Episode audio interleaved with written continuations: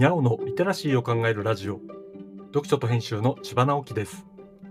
このチャンネルでは読書と IT 時代の読み書きそろばんを中心に様々な話をしています。今回のタイトルはラタタタムといえば乙女というものです。月曜日は自宅の本棚にある本の話をしています。うちに大量にある本の中にはうまく本棚に収まらない本も結構あります。土曜日に話している地図とか写真集なんかがそうですが、綺麗な絵が描かれている絵本もその中に入ります。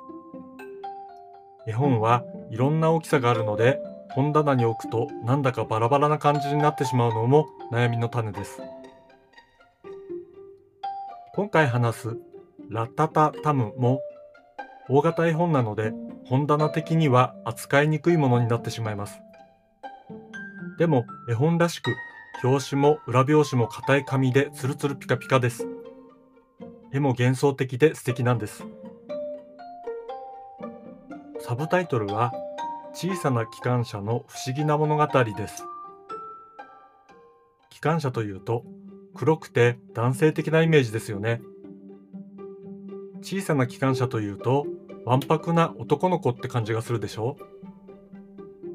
でもこの絵本の小さな機関車は白いお嬢さん機関車です。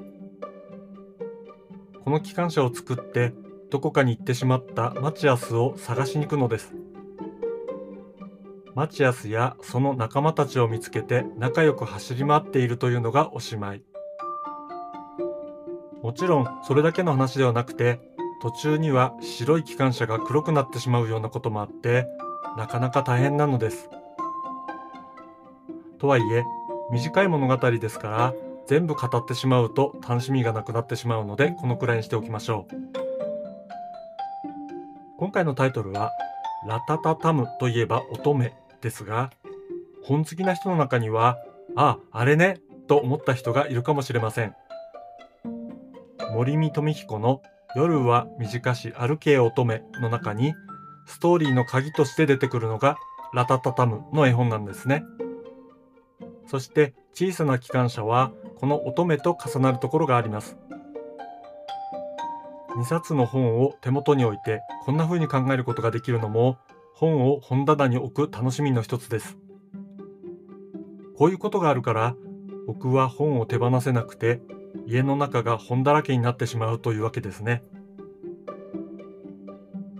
もしも今は手元にないけどこの絵本が好きだったなんてことがあったらぜひコメントで教えてくださいね。読書と編集では IT を特別なものではなく常識的なリテラシーとして広める活動をしています。IT リテラシーの基礎を学べるオンライン講座をやっています。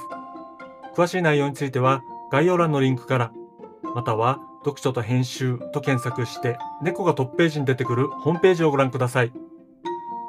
この配信の書き起こしをノートで連載しています。概要欄にリンクがありますので、フォローいただけると嬉しいです。